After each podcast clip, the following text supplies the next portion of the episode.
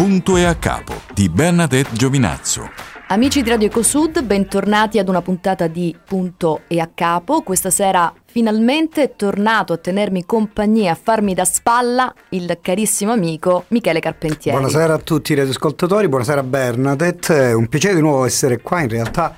Mi sono preso un po' di ferie. Hai portato l'ombrellone anche? Ho portato, no, l'ombrellone no, però ci è mancato poco, mettiamolo sì, così. Vero. Eh, siamo qua di nuovo, mm, carissima Berry, per eh, insomma, riallacciare alcuni tipi di eh, contatti contatti intanto tra di noi e poi soprattutto per riprendere alcune conversazioni piacevoli che si tengono in questa trasmissione esatto, con dei personaggi salotto, di spicco in questo salotto in questo salotto in questo consesso diciamo. esatto e questa sera abbiamo un ospite d'eccellenza che in verità avevamo già uh, intervistato rapidamente nella puntata precedente sempre telefonicamente abbiamo con noi il dottor Carlo Tanzi buonasera dottore e grazie di Buona. essere qui con noi Buonasera a voi e grazie ancora dell'invito, sempre Gra- un piacere stare con voi. Grazie a lei che è così gentile, veramente guardi, le assicuro che non è semplice reperire eh, persone comunque e soprattutto di un certo calibro da intervistare. In verità abbiamo avuto anche difficoltà a intervistare persone del posto che si sono sottratte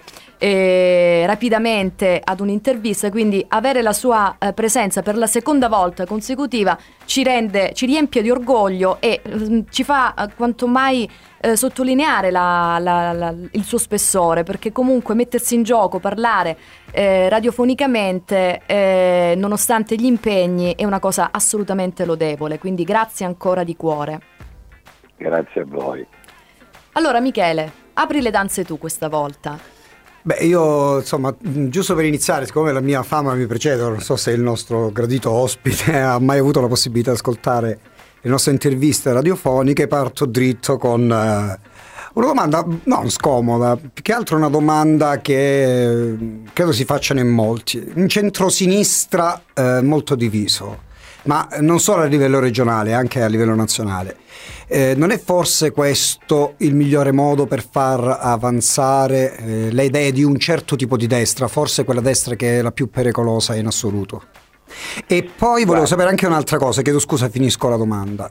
Ehm, in che modo è possibile eh, far sì che certi personalismi possano essere messi da parte al fine di eh, ragionare in maniera unitaria e in maniera anche eh, democratica? Bene, parto dalla seconda domanda. Eh, I personalismi, io ero candidato a presidente e ho messo da parte dei miei personalismi a favore di una squadra, di una squadra che eh, auspico possa vincere le prossime elezioni regionali questo è mia, il mio parere, per quello che, che, mi riguarda. Riguardo invece alla questione diciamo, del centro-sinistra diviso, guardi, non mi sembra proprio, perché noi abbiamo un sondaggio di, che risale proprio a ieri o avantieri, che praticamente dà eh, Occhiuto e eh, Amalia Bruni testa a testa. Ricordo che due anni fa avevamo eh, c'era Iole Santelli con 10 punti di vantaggio su, su Callipo, ora invece sono testa a testa. Il centro-sinistra paradossalmente si sta combattendo perché eh, si stanno sgombiando certi personaggi un po' ingombranti come Oliverio per esempio. No?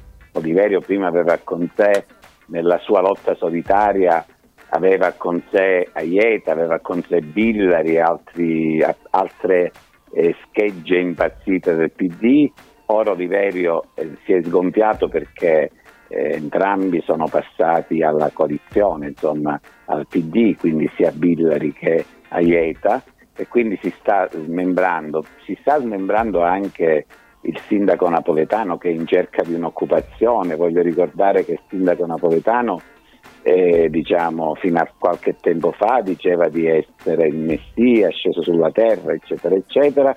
Ora pare che si candidi non solo a presidente ma anche a consigliere. Voglio ricordare ai calabresi che se il sindaco napoletano dovesse arrivare terzo come, solo come candidato a presidente non prenderebbe, cioè praticamente pur oltrepassando la soglia di sbarramento per entrare in consiglio dell'8%, lui non ce la farebbe a diventare consigliere regionale. Invece candidandosi anche come consigliere, lui diventerebbe consigliere se il suo gruppo Dema oltrepassasse l'8%. Quindi anche eh, il sindaco di Napoli si sta sgonfiando, tutto questo a favore di una coalizione di centrosinistra che è sempre più nutrita. Tant'è vero che se la battono Maria Bruni con eh, Roberto Chiuto Spirli, ricordiamoci sempre Spirli, perché Spirli esatto. è Occhiuto, perché ricordiamoci che a differenza, eh, cioè eh, noi stiamo ereditando un governo di centrodestra che ha fatto degli scempi, cioè noi abbiamo fatto ridere mezza Italia con Crozza. Continuiamo, continuiamo a farla ridere. Esatto, anzi a me fa ridere più Spirli che Crozza veramente. Assolutamente sì. Cioè, quando... Se lo seguiamo quindi... sui social eh. effettivamente è così esilarante che non, sì, non ci sarebbe bisogno di talk show di, o di improvvisazioni sì. comiche. Ecco.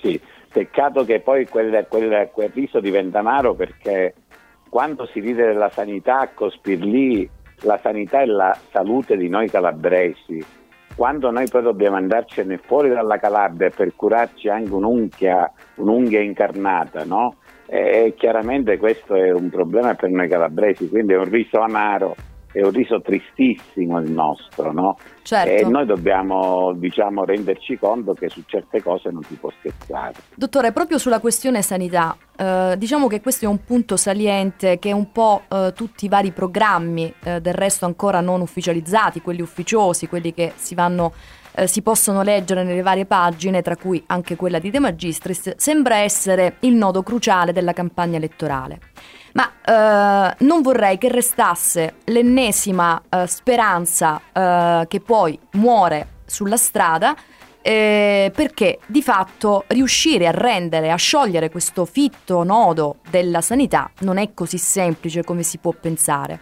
E allora eh, il suo gruppo come intende eh, eventualmente eh, mh, superare questi ostacoli e sciogliere questi eh, intrecci annosi ormai della sanità calabrese che appunto come ben diceva lei rappresenta una, uh, il tallone d'Achille se vogliamo, perché ormai la gente si sposta in massa anche veramente per sciocchezze, perché qui non trova né le risorse né le strutture e né la possibilità di potersi far curare. Allora, la sanità in Calabria è appannaggio dell'andrangheta. Allora, se lei ricorda nel 2005, appena si insediò il governo Loiero, sì. dopo qualche settimana venne ucciso barbaramente Franco Fortugno, sì. Francesco Fortugno. Perché venne ucciso? Questi sono atti processuali. Venne ucciso perché lui aveva dichiarato di voler cambiare i sistemi di accreditamento delle cliniche private.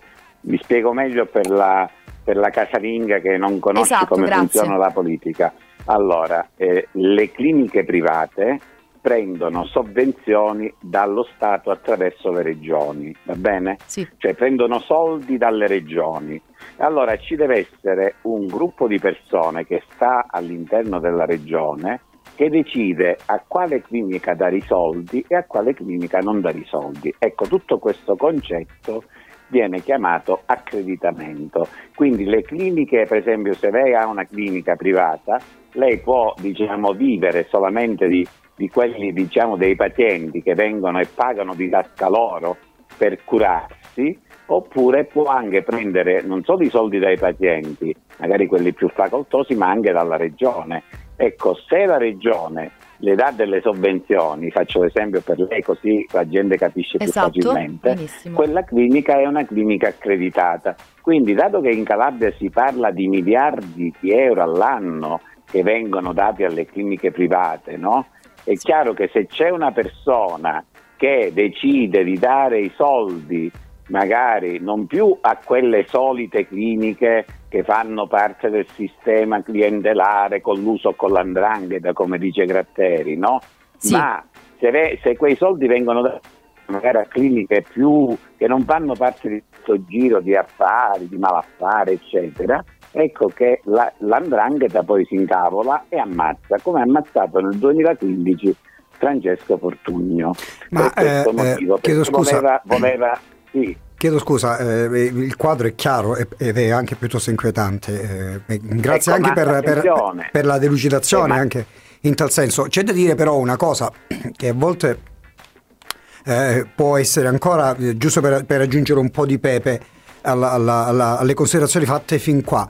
È, è, è, vero che in parte la criminalità organizzata mette le mani sulla sanità, però c'è comunque una complicità una zona grigia, un momento in cui eh, ehm, personaggi anche vicini al mondo politico si incontrano con soggetti della criminalità organizzata.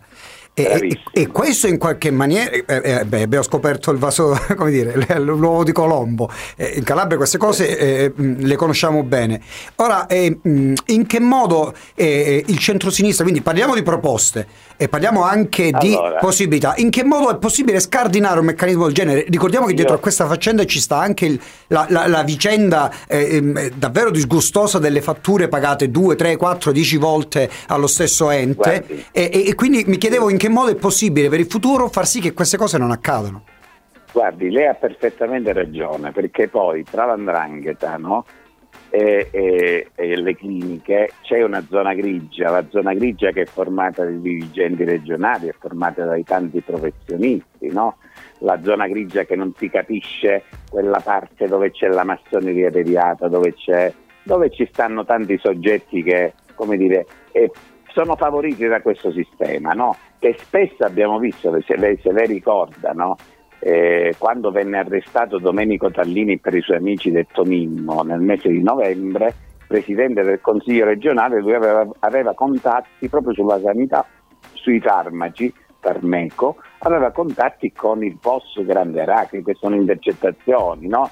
E questo proprio dà l'idea precisa di, dei contatti tra la politica e l'andrangheta. Quindi questa è una fascia, questa fascia grigia che incomincia con i politici a contatto con l'andrangheta e finisce con i vari medici, con i vari diciamo, commercialisti, avvocati che fanno parte di questo sistema e ha perfettamente ragione lei.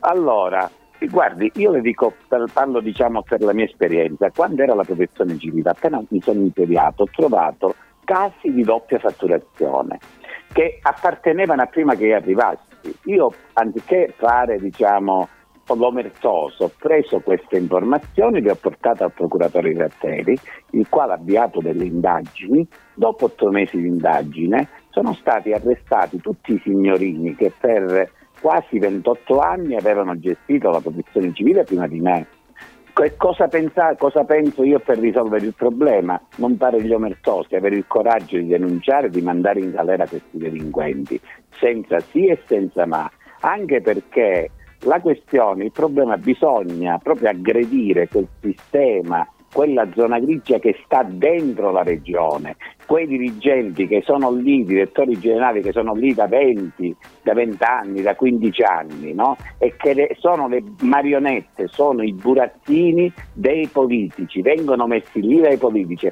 e a loro volta i politici sono burattini spesso dell'andrangheta. Quindi bisogna fare piazza denunciare e cacciare queste persone che da vent'anni occupano quelle stesse posizioni all'interno della regione Calabria, gestendo e garantendo al sistema andranghetistico, certo. al, sistema, al, sistema, del malaffare, certo. tutta questa organizzazione. E questo per chiudere, lo dico in funzione del fatto che tra pochi mesi arriveranno, cominceranno ad arrivare qualcosa come 15 miliardi di euro cioè 15 mila milioni di, di euro, che è una cifra impressionante. Se questi soldi vengono convogliati verso questi sistemi di malaffare, certo. l'andrangheta diventerà ancora più importante e più potente. E noi sempre con una sanità eh, tenuta, al guinzaglio, eh, tenuta al guinzaglio di questi signori. Sarebbe anche, eh, come dire, il caso di pensare di potenziare Bernadette, no? quelle strutture sanitarie necessarie eh, al fine di non dover ricorrere al privato Ma per basta poter... pensare, mi viene solo da, da immaginare, al caso dell'ospedale di Polistena, che ha un bacino di utenza eh, immenso, ma una capacità eh, di servizio veramente inefficiente. Questo implica ovviamente l'impossibilità di eh, soddisfare quelle che sono le richieste eh, dei pazienti e spesso quella che la malasanità che a volte non dipende effettivamente da un'incapacità eh, sanitaria, un'incapacità medica, perché abbiamo delle eccellenze anche qui, bravissimi professionisti, però di fatto mancano le, eh, manca la capienza delle strutture, manca eh, c'è proprio l'impossibilità effettiva di eh, ospitare eh, quella che è la domanda. Per cui sarebbe bene anche pot- potenziare te- i territori, perché avere un ospedale nel circondario che copre veramente una vastità eh, non indifferente di comuni è una cosa che non si può sopportare nel 2021. Cioè, questa è una cosa che secondo me andrebbe eh, fatta nell'immediatezza. Eh, cosa pensa lei, dottore? È una cosa fattibile? Allora se, allora, se i consiglieri regionali sono proprietari di cliniche, di decine di cliniche, cioè, non faccio nome per evitarmi l'ennesima querela, eh, tra i consiglieri uscenti ce n'è qualcuno e tra i candidati ce ne sarà qualcun altro, è chiaro che se nelle postazioni di potere ci sta chi ha interesse a demolire la sanità pubblica e a favorire quella privata, e allora vuol dire che il sistema non cambierà mai. Il problema è questo, perché ogni posto chiuso nella sanità pubblica è un posto aperto nella sanità privata e si fanno gli interessi dei privati spesso abbiamo visto collusi con l'andrangheta. E allora, secondo me, eh, la questione è molto semplice, bisognerebbe fare una legge sul conflitto di interesse, per esempio, nella regione Calabria, cosa che non si è mai fatta, per evitare di candidarsi chi è proprietario di cliniche private o di RSA, eccetera, eccetera, non dovrebbe candidarsi. Molto semplice, no? Fin quando ci sarà questo stato di cose, credo che in Calabria sarà difficile, anche perché guardi, se lei guarda bene il decreto di chiusura degli ospedali, dei 18 ospedali in Calabria, il decreto che iniziò Loiero, attenzione, non diamo tutta la colpa a Scopelliti, sì. perché qua bisogna capire che in Calabria gli interessi sono bipartisan, no? Ha eh. iniziato Loiero a chiudere i 18 ospedali e ha finito Scopelliti Vero. con il decreto che ha firmato. Attenzione, quel decreto prevedeva non solo la chiusura, però l'apertura dei cosiddetti diciamo, eh, hub, no? gli ospedali principali, quello della piana di Gioia Tauro, quello di Vibo, quello della piana di Sibari, eccetera, no? quello di Cosenza. Purtroppo a queste chiusure dovevano corrispondere l'apertura di grandi centri ospedalieri che non potevano ospitare tanti paesi, cosa che non è mai avvenuta, ricordiamo che sono passati, sono passati praticamente quasi 15 anni e a distanza di 15 anni nessun ospedale è stato costruito, ma perché questo fa comodo a chi? Ai privati, ai politici, quindi ai consiglieri regionali, agli assessori, eccetera, che poi hanno interesse affinché questi ospedali non be- vengano mai aperti, perché se verranno aperti mille posti letto tolgono mille posti letto ai loro loschi affari. Il motivo è molto semplice, quindi, quindi, fin quando continuiamo a votare questa gente, anzi io lo definirei questa gentaglia che fa interessi dei privati, sicuramente non potremo mai eh, cambiare lo stato di, di fatto qui in Calabria. Grazie dottore, riprendiamo la nostra conversazione dopo questa breve pausa. I know you think I think too much, but I don't know you.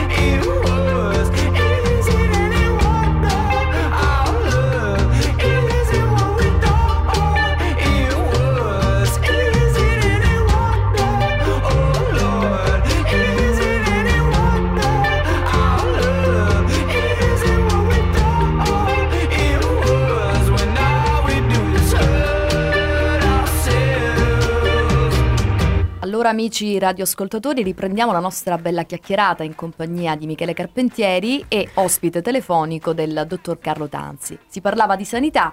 Michele, avevi qualche altra domanda immagino da fare? Vabbè, io volevo spostare un, alt- un, attimo l'asse del ragionamento, rimanere sempre in ambito sanitario. Eh, insomma, il quadro dipinto poc'anzi non è proprio eh, dei, dei, dei, dei migliori. migliori. Si spera sempre che cose possano, si possa, che, sì, vogliamo però essere ottimisti, pensare che cose certo. possano migliorare. Una bella esperienza è stata quella del, devo dire la verità, quando le cose poi funzionano è bello dire che funziona, è stata quella della campagna vaccinale in Calabria, soprattutto in provincia di Reggio, abbiamo visto delle cose davvero pregevoli dal punto di vista del, del funzionamento. E, e, a proposito di vaccini, Mm, questa insomma, diatriba, questa polemica che mh, mm, viene portata avanti da eh, Facino Rosi, lo so, da gruppi di persone che mh, mm, si rifiutano di fare il vaccino. Eh, e secondo lei in parte è il risultato politicamente di quello che qualche anno fa hanno fatto alcuni esponenti del Movimento 5 Stelle nei confronti della Lorenzin. C'è un discorso che può partire eh, da 4-5 anni fa quando eh, si era eh, tentato di far passare l'obbligo vaccinale per le scuole elementari eh, su, su, su, tutti i vaccini fondamentali e, e, e quindi ora in qualche maniera il Movimento 5 Stelle si trova in difficoltà in una situazione del genere. Poi io credo che prescinde dal, dal, Movimento 5 Stelle, ci sono i cretini, sono, i cretini stanno nel Movimento 5 Stelle, stanno nella Lega, stanno in Fratelli d'Italia, insomma, stanno in tutti i partiti, i gruppi politici. Allora, questa questione dei vaccini, no? Allora, è, è dimostrato con dati scientifici, dati oggettivi. Chi si vaccina e becca il Covid in questo periodo ha, ha diciamo, nella, una possibilità molto bassa, l'1% di morire di Covid. No? Invece chi non è vaccinato e becca il Covid in questo momento ha possibilità molto molto più elevate di, di, morire. Vero, vero. Quindi chi non si vaccina è cretino, è molto semplice, no? E dato che ci stanno tanti cretini che popolano la terra, come per esempio quelli che fanno le riunioni dei terrapiattisti, no? non so se ricorda, sì. ci sono dei cretini che si riuniscono per dire che la terra è piatta. No?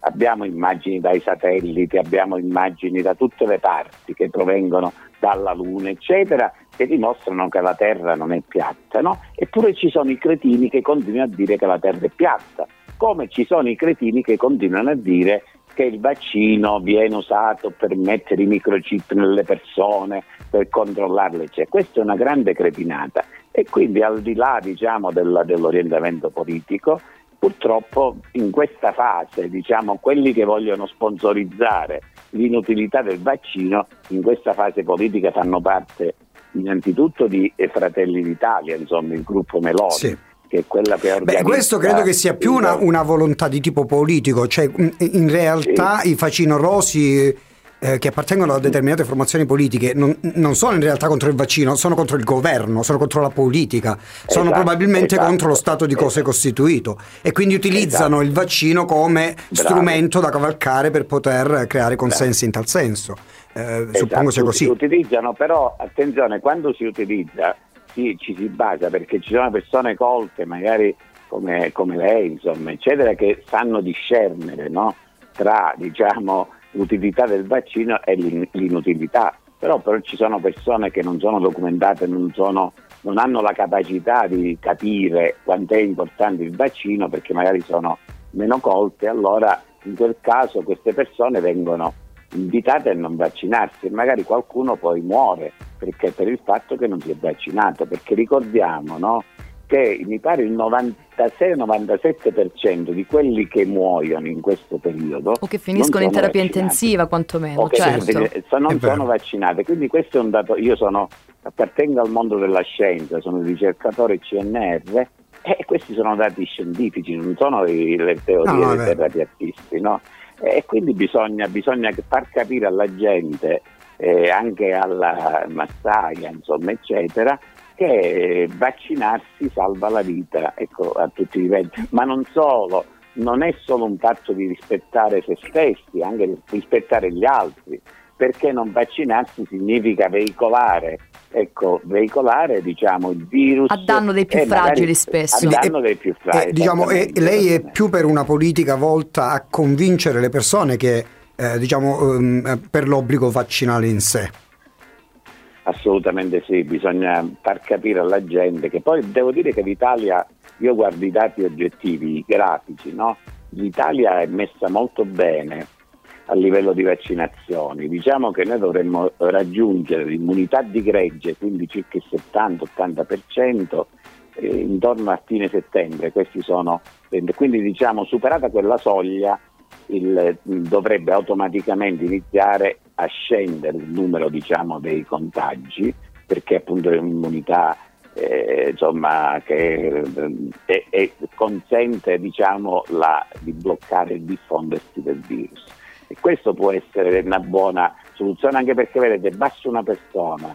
Ricordate prima nella protezione civile a livello, a livello di governo c'era Arcuri, è stato sostituito Arcuri con Figliolo e Figliuolo che è uno che fa poche parole e fa molti fatti, ha organizzato l'Italia per renderla proprio tra le, tra le nazioni più virtuose al mondo Però, dottore, nella percentuale di vaccinati. Chiedo scusa, già il fatto stesso che per esempio in Italia ci sia bisogno di un generale perché si amministri, per così dire, e si gestisca la questione vaccinale, ehm, è sinonimo di un deficit strutturale all'interno proprio degli ingranaggi amministrativi, politici? Manca qualcosa? Se abbiamo bisogno della divisa per l'ennesima volta affinché ci sia in qualche modo lo sprone e il messaggio che bisogna marciare tutti verso la stessa direzione. Guardi, no, mi permette di dire, lei ha ragione per quanto riguarda l'Italia, però non è sempre così, mm. perché noi abbiamo avuto il generale Cotticelli in Calabria, sì che ha gestito la sanità con risultati pessimi. Quello sì, Quindi quello effettivamente stanno, sì. Ci stanno, ci stanno generali e, e generali. generali. Certo. Effettivamente diciamo un generale autorevole e competente riesce a dare il meglio di sé come nel caso di Figliuolo e dà anche un'impronta diciamo, di forte eh, autorevolezza no? eh, e questo diciamo, ha fatto la differenza. Sono d'accordo con lei con la sua analisi, però non bisogna mai dimenticare. No, per, non bisogna generalizzare, però, per carità. Però eh, chiedo scusa, sì, dottor Tanzi, mh, mm, forse mh, mm, sì. cerco di allargare un po' eh, l'orizzonte rispetto a quello che Bernadette ha appena sottolineato. C'è l'idea che in una nazione dove, eh, soprattutto nella nostra regione, dove abbiamo bisogno del commissario straordinario perché gestisca l'emergenza eh, sanitaria per, per, per, per la, la campagna di vaccinazione. Abbiamo bisogno in buona sostanza di un, un presidente del consiglio straordinario perché in questo momento tra virgolette, saremmo commissariati, più che commissariati io direi un, commiss- un, Presidente del Consiglio, un signor Presidente del Consiglio, però sempre straordinario è. E abbiamo eh, ehm, eh, alla, eh, alla, alla, guida della Regione Calabria un Presidente che non è stato eletto ma è un, un facente magico. funzioni. Cioè, in, in qualche modo, in questo momento, un calabrese non si sente rappresentato dalle istituzioni perché sono istituzioni che non ha votato. Quindi un po' il deficit di democrazia in questo momento storico, dal punto di vista dello spaccato di un calabrese medio, potrebbe essere un problema serio, secondo me. Che ne pensa? Eh, la, però sì, eh, lei ha perfettamente ra- eh, ragione, cioè noi abbiamo un Presidente del Consiglio che è stato dec- non mai eletto politicamente, eccetera, con elezioni eh, pubbliche, no?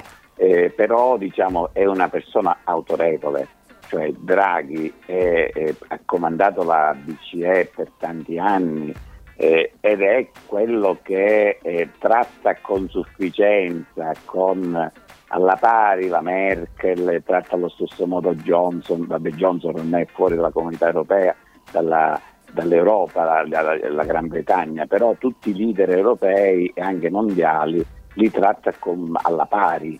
Ecco, no, noi italiani all'estero siamo stati sempre, abbiamo avuto il complesso di inferiorità no? nell'essere trattati sempre come ruota di scorta, invece Draghi è una persona autorevole e credo che con la sua capacità di mediare, con la sua competenza, sta riportando, sta diciamo, perché attenzione, arriveranno quasi 250 miliardi di euro in Italia e con Recovery Fund e questi fondi, se vengono ben gestiti, possono veramente permettere all'Italia di eh, riprendere un decollo che probabilmente non è mai avvenuto, no? di prendere, non riprendere. Purtroppo invece in Calabria abbiamo un altro soggetto, magari avessimo un Draghi in Calabria. In Calabria abbiamo e abbiamo solo un drago. Abbiamo solo diciamo, un, eh, un dato, abbiamo Spirlì diciamo, con tutto il rispetto per la, la persona eccetera, però... Io lo vedrei bene una... con le piume di struzzo a giocare nei salotti di Mediaset. Eh, e mi assumo la responsabilità di quello bene. che dico perché, voglio dire, non credo che pot- possa fare granché di altro. Certo, purtroppo è così, purtroppo abbiamo questo problema, diciamo, essendo una, un non eletto, un facente funzioni, però rispetto a Draghi eh, tassa davvero non La cosa triste, cioè, dottore, la cosa triste che io penso è che quando ci fu la candidatura uh, di Iole Santelli, che già chiaramente si sapeva non avrebbe avuto la, la, non avrebbe avuto la, avrebbe completato la legislatura perché si sapeva che appunto era una uh, donna malata, gravemente malata, ahimè. Il problema però fu che già all'epoca lei chiamò a sé eh, questo uh, soggetto, tale uh, Spirlì, che accomodò mh, tra, le, tra, le, fila uh, di, di, di, del, del Consiglio, pronto appunto a sostituirla. Quindi comunque il, uh, l'idea che questo signore potesse sostituire eh, la, la, la, Presidente eh, eh, era un'ipotesi quasi certa, per cui voglio dire come si può permettere questo? Com'è possibile che ad oggi ancora eh, ci siano queste, eh, queste situazioni che ovviamente un cittadino spesso non sa neanche spiegarsi? Guardi, purtroppo diciamo, io conoscevo personalmente Iove Santelli, no? sì. era una persona che aveva capacità molto più spiccate rispetto Assolutamente. nella, e quindi e soprattutto era innamorata della propria terra, veramente fino alla fine a, sentiva, al di là diciamo della diversità a livello politico, eccetera, però è una persona che amava la Calabria, voleva fare tante cose per la Calabria e fino alla fine ha lottato veramente a denti stretti. E purtroppo c'è stato un problema che dovuto anche a, Spirlì doveva durare non più di sei mesi perché la, la, dire, la legge eh, prevede questo, no? sì. eh, lo statuto della Regione Calabria prevede che entro sei mesi debbano essere fatte le elezioni. Poi c'è stato di mezzo questa accelerazione della, della, ondata, della seconda e terza ondata pandemica che hanno portato ad allungare fino a ottobre no? se ricorda si doveva votare sì. nel mese di febbraio, sì, il 14 sì. febbraio, si rimandò. erano appunto i sei mesi, si rimandò per altri mesi e mesi e quindi lui ha, ha vissuto anche di questa, diciamo, di questa situazione, no? e, e hanno, stanno approfittando di questi mesi purtroppo per fare incetta di incarichi si riunisce continuamente il Consiglio regionale per dare incarichi a destra e a manca, sì, sì, no? amici, amici degli amici, eccetera, eccetera, con un Consiglio regionale, cioè la metà del Consiglio regionale è formato da, da persone che, a parte gli assessori e il Presidente del Consiglio, arrestati o diciamo eh, rinviati a giudizio, indagati, quindi abbiamo un quadro davvero di grande illegalità in questa regione Calabria. E credo che diciamo, Forse una delle peggiori che ci sia capitata negli ultimi No, sì, io credo, la guardi, senza, senza, fare un la, la peggiore la di peggiore. sempre, cioè peggio di così non potevamo Ma come è com'è possibile che si sia arrivati ad un quadro eh, Qualcuno mh, mm, qualche tempo fa diceva, facendo una citazione nobile, che ogni popolo ha il governo che merita. Ma è davvero così il popolo calabrese? È davvero fatto Guardi, parzialmente no, di persone no. disoneste che non guardano al di fuori dei propri interessi?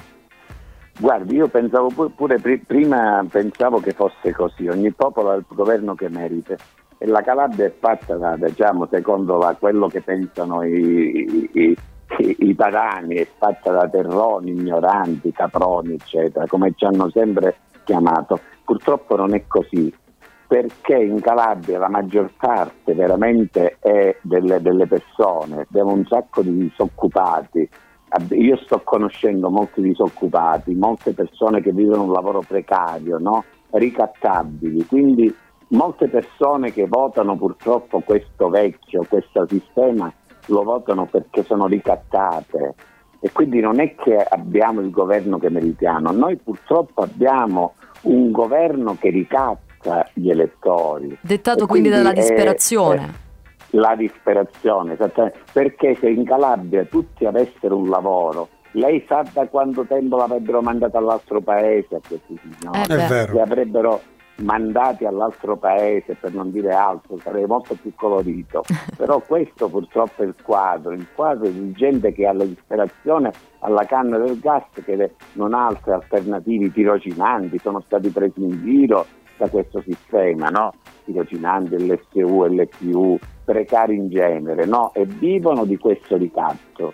Eh, purtroppo quindi noi abbiamo, non abbiamo il governo che meritiamo, abbiamo una popolazione alla canna del gas, ricattata da questa classe politica collusa con l'andrangheta. Grazie dottore, riprendiamo a breve. Pausa musicale.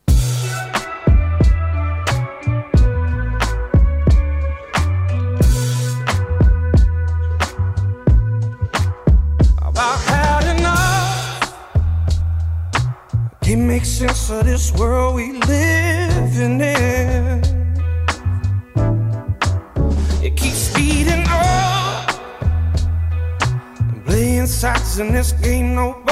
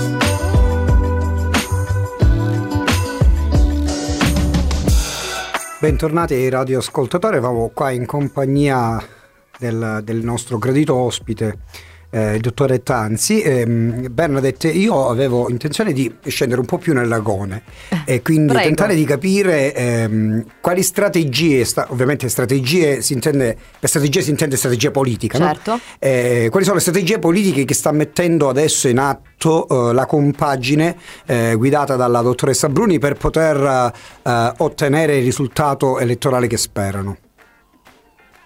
La credibilità. Allora, i calabresi devono credere in qualcosa e in qualcuno, no? Allora, Amalia Bruni, e lo dico da sua, suo collega, modestissimo collega, no? Eh, Amalia Bruni è la Maradona della ricerca e la conoscono in tutto il mondo, Beh. era l'allieva preletta di Rita Ray Montalcini. Ha scoperto una proteina che l'ha resa famosa in tutto il mondo, questa scoperta che eh, è responsabile dell'innesco del mondo d'Alzheimer, no? che lei ha chiamato Nicastrina proprio per dimostrare che è affezionata al proprio territorio. Amalia Bruni poteva andarsene in varie parti del mondo a fare carriere brillanti, ben pagate remunerate. Lei ha scelto di restare in Calabria per far crescere la Calabria. Lei ha curato tantissimi malati Alzheimer, la malattia più brutta che esiste, il morbo più brutto che esiste, è veramente terribile questa malattia. Cioè le persone perdono completamente la memoria, non hanno più memoria, non ricordano quello che hanno fatto neanche un minuto prima.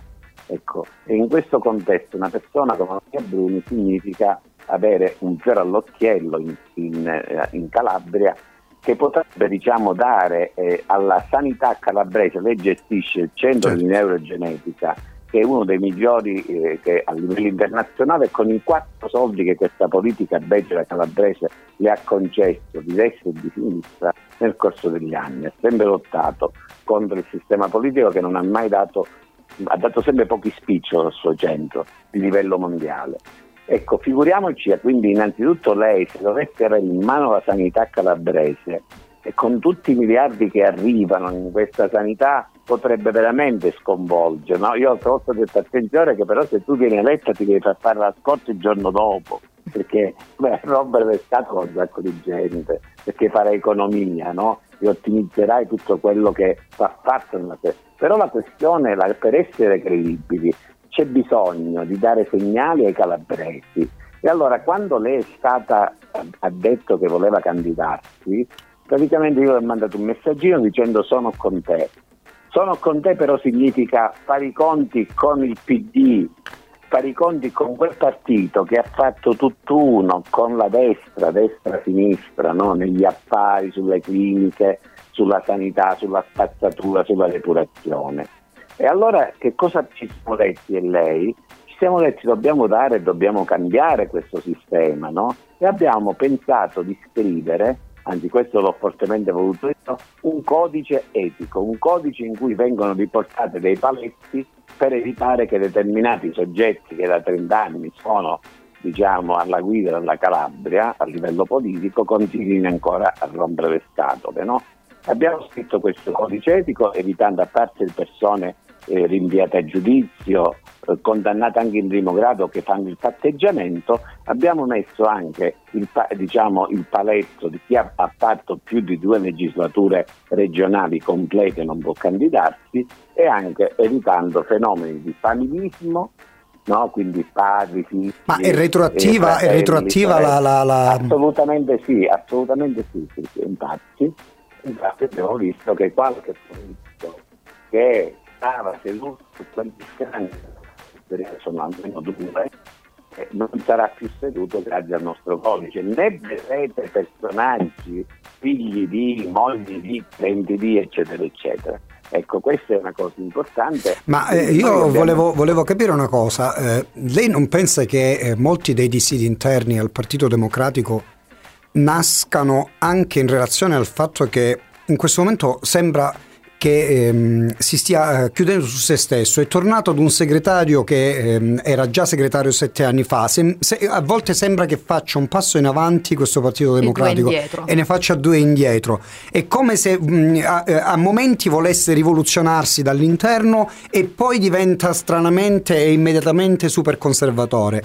E la presenza di Letta è evidente che in qualche maniera riporta in auge in auge, in auge eh, determinate figure o possiamo anche chiamarle determinati figuri, figuri. eh, oscuri figuri anche del panorama eh, ehm, del Partito Calo- eh, Democratico Calabrese. Quindi eh, eh, forse mettersi a confronto con un certo tipo di politica a volte, eh, a volte, diventa stressante, potrebbe anche azzoppare una qualunque forma di innovazione.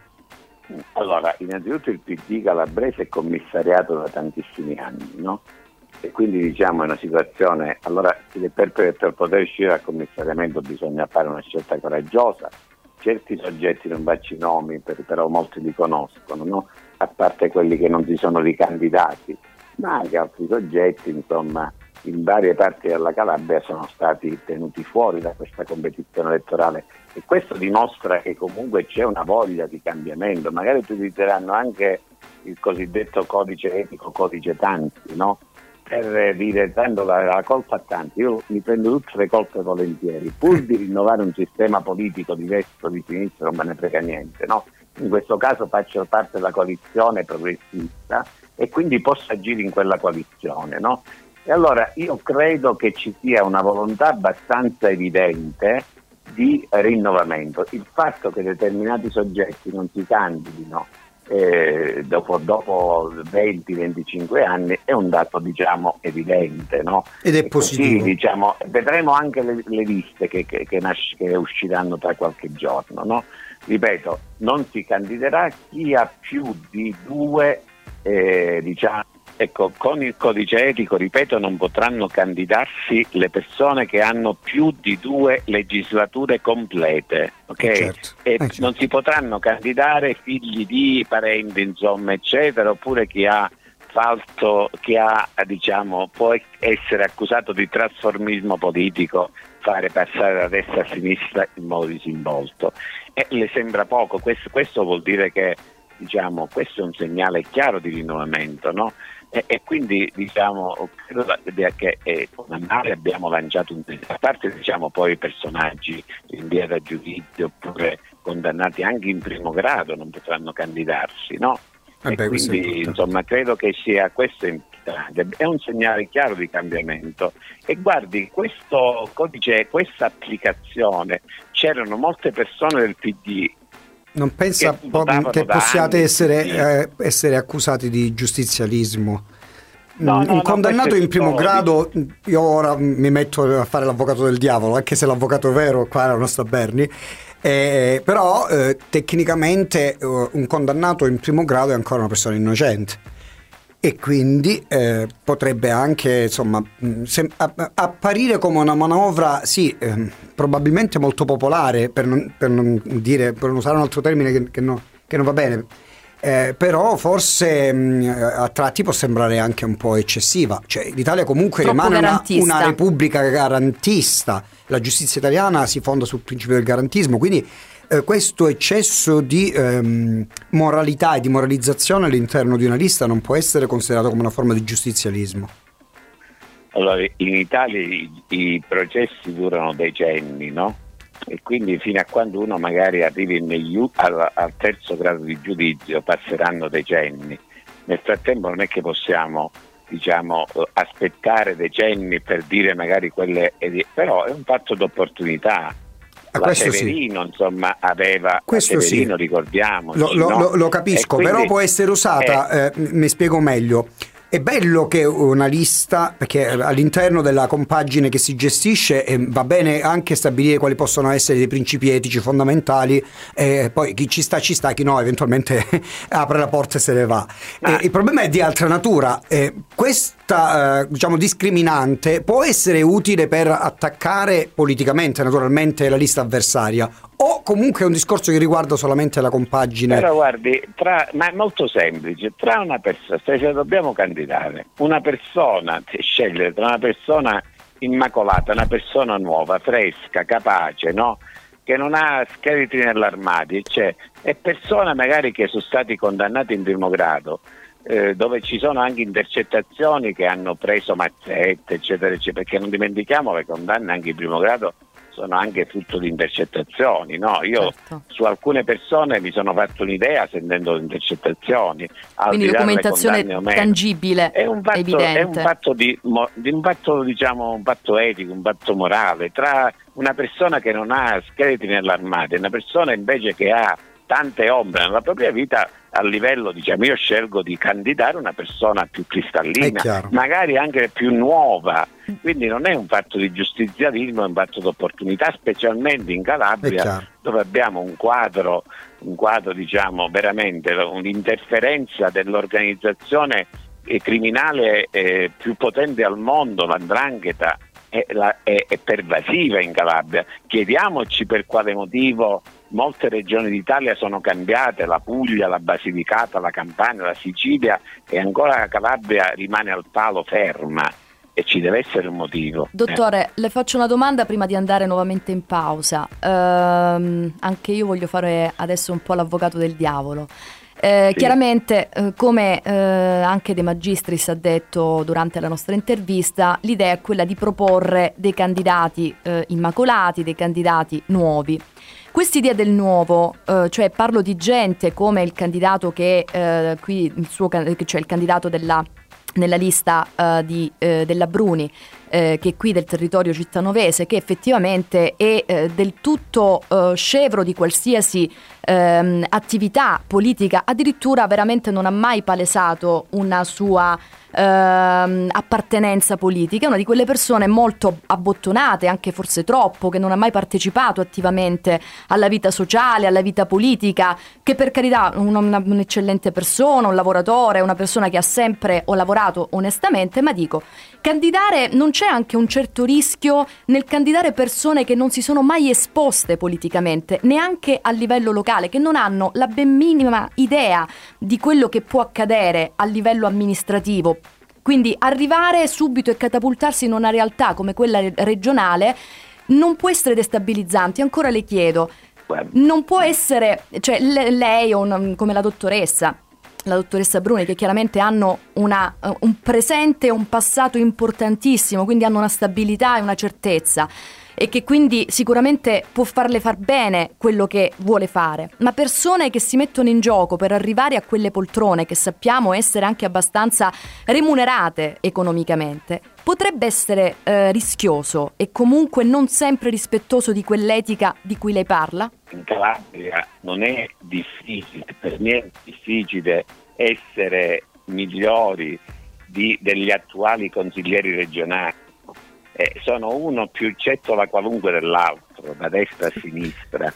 Io voglio, voglio ricordare, se voi sentite, quando, quando avevamo il nostro rappresentante, il presidente del consiglio regionale Domenico Tallini, detto Mimmo dai suoi amici, chiamato Mimmo dai suoi amici, era davvero altro che Cettola Tallini. Cettola Tallini era un professore universitario.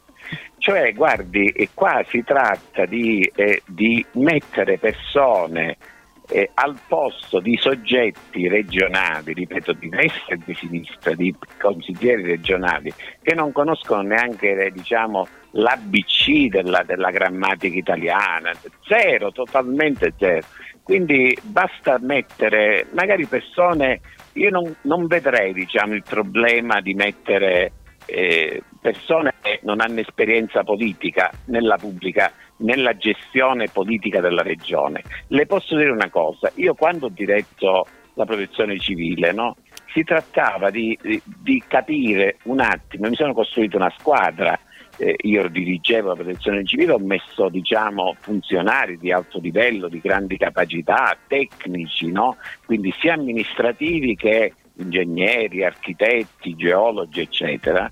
E, e si tratta di coordinare un gruppo di persone che abbiano per i, i loro campi delle- una certa esperienza. no?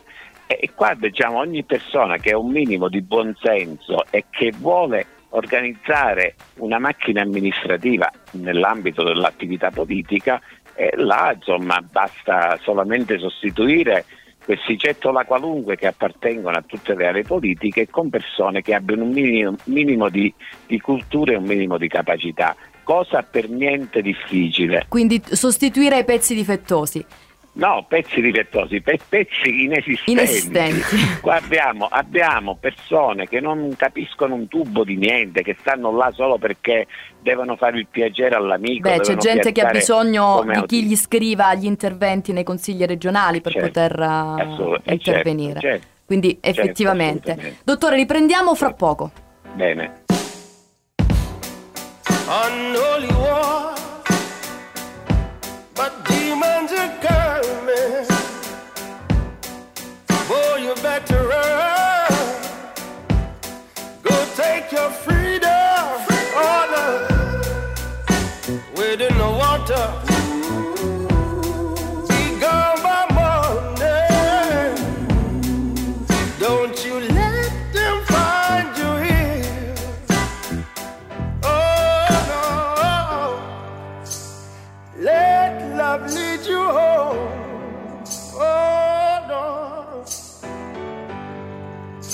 Let redemption keep you warm.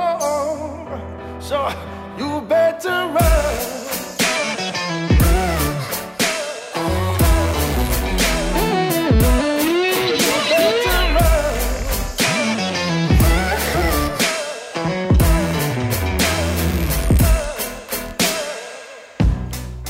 time has come. Future is now.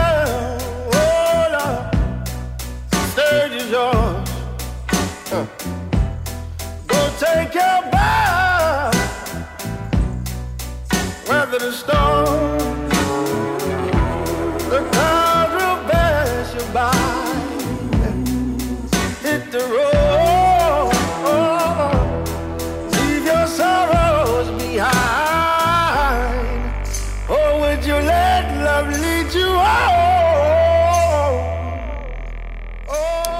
Allora riprendiamo, siamo nella fase conclusiva della nostra intervista al dottor Tanzi. Eh, Michele, avevi qualche domanda, proprio quelle più clou, Sì, cruciali? io, mh, sì, in parte mh, volevo capire una cosa inizialmente. Eh, Il dottor Tanzi mh, poc'anzi ha detto che è, è vero, sì, è- questo è un, è un pensiero condivisibile, quello che riguarda le competenze, persone che siano intanto specchiate, ma soprattutto eh, eh, che abbiano anche delle competenze. Quindi eh, eh, spesso negli anni passati si era parlato dell'onestà come unico eh, riferimento necessario ad un candidato per poter fare politica. Non è così, bisogna Certo. anche essere preparati, perché abbiamo una persona onesta, ma è un emerito imbecille e mm, ce ne facciamo Bravo. ben poco dell'onestà. E questo è vero, però eh, una sottolineatura che mi ha fatto un attimo riflettere è quella che non importa essere di destra e di sinistra. Beh, in parte sì, perché quando si è persone specchiate e competenti è vero, però in parte ci sono decisioni da prendere, per esempio la questione di DL Zan è una questione spinosa in termini politici, la questione eutanasia è una questione spinosa in termini politici e anche se sono posso- questioni che riguardano eh, diciamo eh, un ambito più ampio di Certo. quello calabrese, però le campagne di sensibilizzazione anche a livello regionale possono essere fatte. Ricordiamoci No, che in. Calabria essere omosessuali, soprattutto per un uomo o per una donna, è una questione estremamente grave e quindi eh, eh, avere un- un'idea politica su tematiche eh, importanti come queste potrebbe essere anche una discriminante. Guardi, io su questo non sono d'accordo, nel senso queste sono questioni ideologiche che riguardano il governo nazionale. In Calabria abbiamo dei problemi pratici che sono la sanità, il, mare il lavoro ovviamente, il mare sporco, la spazzatura, il rischio idrogeologico, gli incendi, eh, i trasporti, l'acqua pubblica e le imprese che sono aff- affogate dal pizzo, dal racket. A parte il DL Zan, a parte diciamo, la questione anche dei migranti, eccetera, quelle sono questioni, noi dobbiamo nei prossimi cinque anni ci dobbiamo concentrare esclusivamente sui problemi basilari della Calabria. Le- I fatti ideologici li, li lasciamo ai teorici dell'ideologia, con tutto il rispetto, no? però dobbiamo fare gruppo destra e sinistra. Io spero veramente che ognuno si prenda le proprie responsabilità perché se no davvero tra qualche anno noi consegneremo, noi venderemo tutti i nostri beni e ce ne andremo fuori, ce ne andremo in Portogallo perché veramente in Calabria no- non si potrà più vivere perché Però- sarà sempre più terra di pochi. Dottore, chiedo di pochi. scusa, lei dice bene, qui dobbiamo affrontare, cioè la lente di ingrandimento qui è puntata su alcuni aspetti eh, nevralgici e cruciali che questo territorio soffre ormai da tantissimo tempo.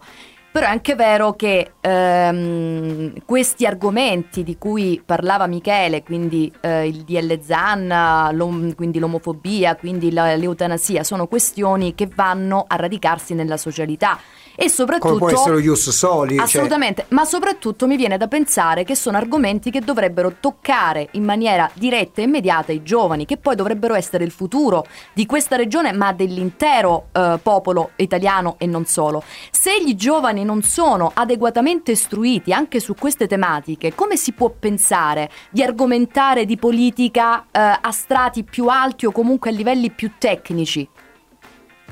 Guardi, io sì, lei ha perfettamente ragione, però credo che come priorità in questo momento lei non so se sicuramente si sarà fatta una camminata nelle zone di Reggio, di Vibo, ma forse anche dalle vostre parti, no?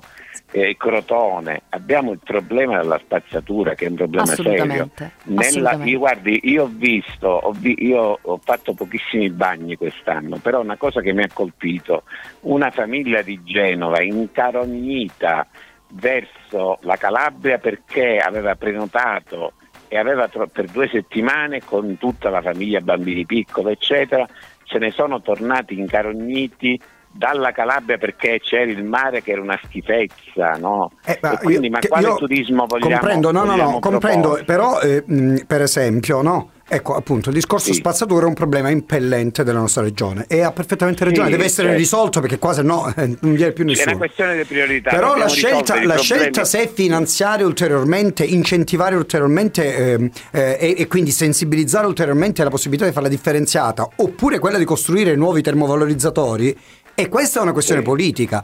E quindi qua eh, l'ideologia bravo. c'entra. Bravo, allora ecco questo è già un problema pratico. Allora, se per esempio, come accade in altre regioni d'Italia e in altre regioni d'Europa, no? se lei prende 10 kg di, di bottiglie di vetro e le porta nelle isole ecologiche, lì le danno dei soldi, le danno che ne so, 2 euro, 3 euro per 10-15 kg, faccio un esempio, come avviene in altre parti d'Europa e d'Italia, ecco, in quel modo la spazzatura, anziché andarla a buttare, non parlo di lei in generale, no? Così, la spazzatura diventa una risorsa. E c'è già, io guardi, ho lavorato un anno a Parigi nel 90, già allora c'erano le isole ecologiche a Parigi e c'erano tutti i clochard, cioè i senza tetto, che prendevano i cartoni, raccoglievano la plastica, eccetera, nei tavolinetti dei caffè parigini e se la portavano e la vendevano a- alle, alle varie isole ecologiche. Erano incentivati Cioè, a fare questa raccolta, Su- perché- succede- esatto. succedeva in Italia Se- nel secondo dopoguerra. Poi abbiamo smesso di essere Poi civili. bravi. siamo diventati intelligenti Io- e- bravissimo, bravi. Io ricordo quando ero piccolo, c'era mia madre, mio padre, anche mia nonna, no? Che le bottiglie, le bottiglie della Coca-Cola, del, del latte, eccetera, venivano, eh, c'era la cauzione Sì. e andavo ad Il alimentare cosiddetto vuoto, vuoto a rendere. Vuota brava, bravissima. Così come ricordo, ancora ricordi veramente di infanzia, io sono del 62, arrivava il lattaio e portava il latte fresco appena munto e lo diciamo riversava anziché in quelle brick di, di, di, di plastica Di Tetra Pak, diciamo, Tetra Esatto. tetra, eh, vabbè, è chiaro, erano altri, poi si bolliva il latte, Sì. no? quindi non- non- non- nessuno ha mai beccato la salmonellosi della- della nostra generazione. Quindi voglio dire, vabbè, erano tempi diversi, no? però c'era l'attenzione verso il riciclo, no? Sì. ora invece c'è un consumismo sfrenato, però credo una cosa, io sono ottimista, la pandemia diciamo, ha portato alla riconversione ecologica, alla transizione ecologica.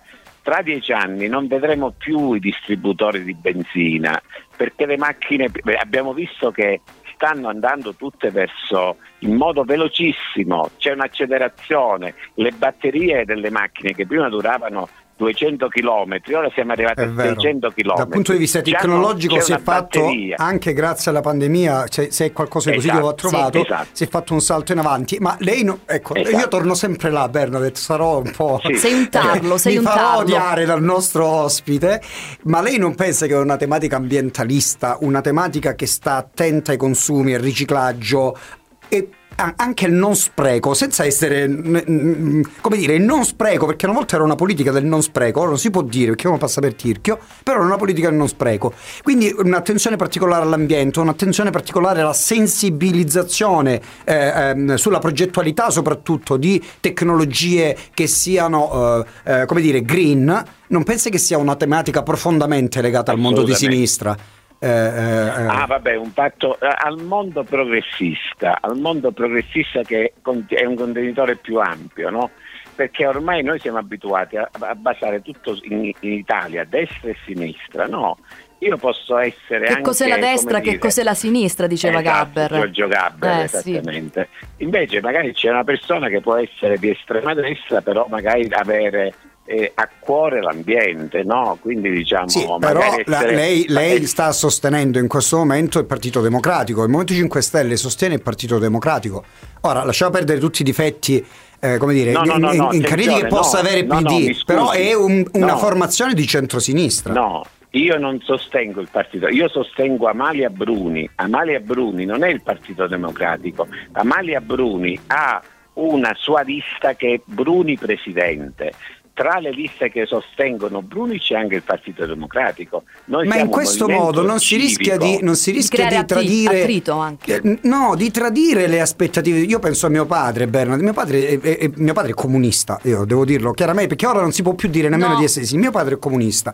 E quando andrà a votare, o vota per una formazione di sinistra, oppure non scende proprio a votare, cioè non va, non va alla Guarda, cabina elettorale. Quindi io- il PD si deve porre anche il problema di come affrontare, di come, affro- di come riunire il fronte. Ecco perché eh, inizialmente ero partito dal discorso della divisione interna, soprattutto del mondo, al mondo della sinistra. Sinistra con Guarda. l'accezione nobile, non la sinistra con l'accezione peggiore che si può avere.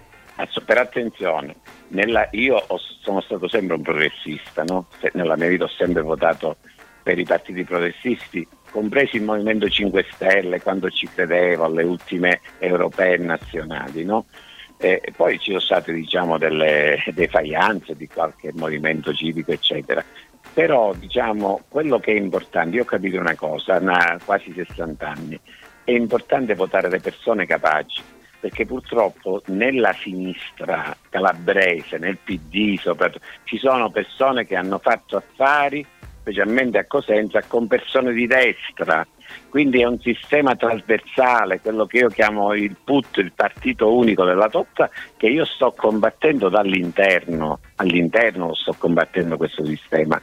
E quindi da questo punto di vista purtroppo l'ideologia, la nobiltà dell'ideologia, io sono pure innamorato delle ideologie, però purtroppo fa i conti con un sistema becero affaristico che in Calabria poi fa la differenza. Certo. Destra-sinistra non cambia niente, Dottore. l'ideologia in Calabria non conta niente. Dottore, Purtroppo in. Calabria contano gli affari.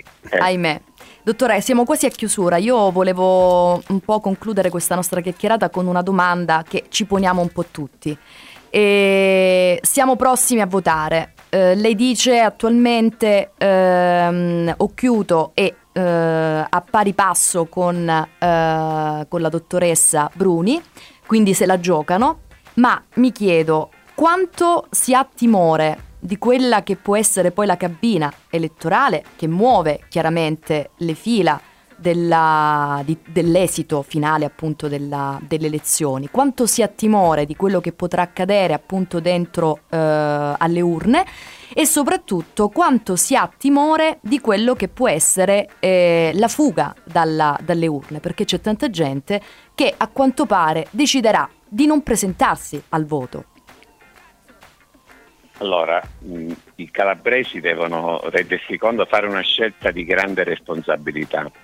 Eh, pos- possono scegliere alle prossime elezioni del 3-4 ottobre, possono scegliere tra una scienziata di livello mondiale come eh, Amalia Bruni, allieva prediletta di Rita Levi Montalcini. Parliamo di eccellenze che non sono scappate all'estero, quelle che, le- quelle che rappresentano, quelli che rarissimi hanno vo- voluto combattere in Calabria. Da un lato abbiamo Amalia Bruni, dall'altro lato abbiamo Spirlì Occhiuto. Spirlì sappiamo che è un guitto da baraccone che ha fatto ridere mezza Italia eh, con la controfigura di Crozza. Occhiuto sta da vent'anni seduto negli scranni del governo centrale. Io vorrei sapere da Occhiuto una sola cosa che ha fatto per la Calabria. Quindi al di là delle ideologie mi rivolgo anche all'elettorato di destra più moderato. Beh, il fratello è molto eccetera. apprezzato nel Cosentino, è un sindaco piuttosto amato. Chi? Eh, ma il fratello, Il fratello. fratello Mario Chiuto, attenzione, ha portato la- la- il comune di Cosenza allo fascio finanziario. Anch'io se dovessi, c'ha centinaia di milioni di euro di, di debito, no? Eh, abbiamo veramente una città, insomma, negli ultimi, forse i primi cinque anni ha amministrato diversamente, ma negli ultimi cinque abbiamo segnali molto negativi dappertutto. I cosentini doc, io sono cosentino, no? conoscono bene che cosa abbia fatto insomma, Occhiuto. Però attenzione, non è Mario Occhiuto, è Roberto Occhiuto, sono due persone diverse. Vero, vero. Roberto Occhiuto risponde delle sue azioni. Nel suo contesto, Roberto Occhiuto mi dica una sola cosa che ha fatto di positivo per la Calabria. Niente, niente. Quindi abbiamo da un lato Occhiuto inconcludente, dall'altro lato il tandem Occhiuto-Spirlì. Spirlì non ha bisogno di presentazioni. Vogliamo affidare una grande opportunità di decollo della Calabria come affidare loro 15 miliardi di euro che possono consentire di riscrivere la storia della Calabria a questi soggetti, a questa destra che negli ultimi eh, anni, due anni, in soli due anni di governo ha, fatto, ha determinato lo spaghetto della Calabria? Accomodatevi, questo poi dipende come, come, dalla... Secondo lei come è fatto, fatto, la destra mh, antimeridionalista a diventare una destra eh, nazionalista e quindi eh, che in questo momento si propone a tutelare eh, eh gli interessi di quelle regioni che fino a mh, nemmeno un decennio fa boicottava, eh, boicottava e insomma in qualche maniera criticava ferocemente per non dire altro. Eh, purtroppo questa è perfetta, io me lo chiedo pure io. Come facciamo in Calabria a votare Salvini che fino a 5-6 anni fa ci chiamava Terroni puzzolenti e faceva il tifo per il Marsili, per l'Etna per il Vesuvio, parlo del mezzogiorno in generale. Me lo chiedo anch'io, credo che i calabresi non siano stupidi, però purtroppo la necessità, purtroppo la, il bisogno, la povertà, ecco, eh, l'essere morti di fame come in gran parte della nostra regione, no? eh, anche, c'è gente che si vende anche per una ricarica telefonica, per 20-30 euro di ricarica per il voto, no? Certo e quindi purtroppo noi siamo in una regione poverissima, forse siamo a livelli della, delle regioni del terzo mondo, no? Anche se e poi girano sub da 100.000 euro. Eh, ma per pochi, per i pochi, per i pochi, certo. eh, per i pochi eletti, per i pochi eletti in tutti i sensi, eh, eletti anche alla regione. Che ne, che ne pensa di questa eh, polemica eh. nata nei, nei, giorni scorsi sulla, sulla mh, festa a cui ha partecipato eh, Spirli, Spirli a Taurianova? Come si chiama la festa? Eh, no, il cosiddetto Mbito. L'Umbito, ecco. Che praticamente della... il falò che apre poi le porte alla festa patronale, credo sia, di sì, Torianova, sì, sì, paese suo natio. E non so qual è il motivo, non conosco bene la vicenda. Non la, non Beh, no, niente, ha pubblicizzato eh, sul no, social no, no. Ecco, la sua partecipazione attiva al falò di apertura di questa uh, di questa festa. In barba chiaramente, anche un vabbè, po' gli assembramenti. Vabbè, ma giustamente lui ribadisce il suo ruolo, quello di soubrette. Cioè, questa è una tua idea diciamo... e te ne assumi sì, la sì, sì, mi assumo la responsabilità. Già mi ha bloccato sui social Spirli, quindi non posso neanche commentarlo e questo mi fa onore perché vuol dire che dico la verità e dà fastidio. Dottore, noi siamo a eh. chiusura. No, e... eh, un'ultima, ah, domanda. Sì, un'ultima domanda più leggera. Lei tifa per qualche squadra di calcio, dottore? Io tifo, tifo, per il Milan. Tifo per il Milan. perché, ah, perché, mio nonno era di Milano, infatti il cognome Tanzi diciamo di origini milanesi, sì. anche se sono nato praticamente, anche i miei genitori sono vissuti in Calabria da sempre, però diciamo mio nonno mi aveva inculcato questa passione per il Milan, okay. mi ho sempre però ovviamente io non posso che tifare per il Cosenza. Oh, ecco per quello io volevo arrivare là. Eh. Quindi lei è sì. un tifoso del Cosenza con perché ci sono questi tifosi del Cosenza che col Catanzaro hanno Bernadette, hanno no, questa, no, guardi, accesa. questa rivalità no, accesa che dura no. Guardi, il campanilismo stupido ha rovinato la Calabria. È vero. Qua, ricordo quando ero ultra del Cosenza, vivevamo con gli scontri veramente violentissimi tra Cosenza e Catanzaro non si poteva andare a Cosenza con la macchina targata CZ e viceversa a Catanzaro con la macchina targata CZ. È una cosa shock.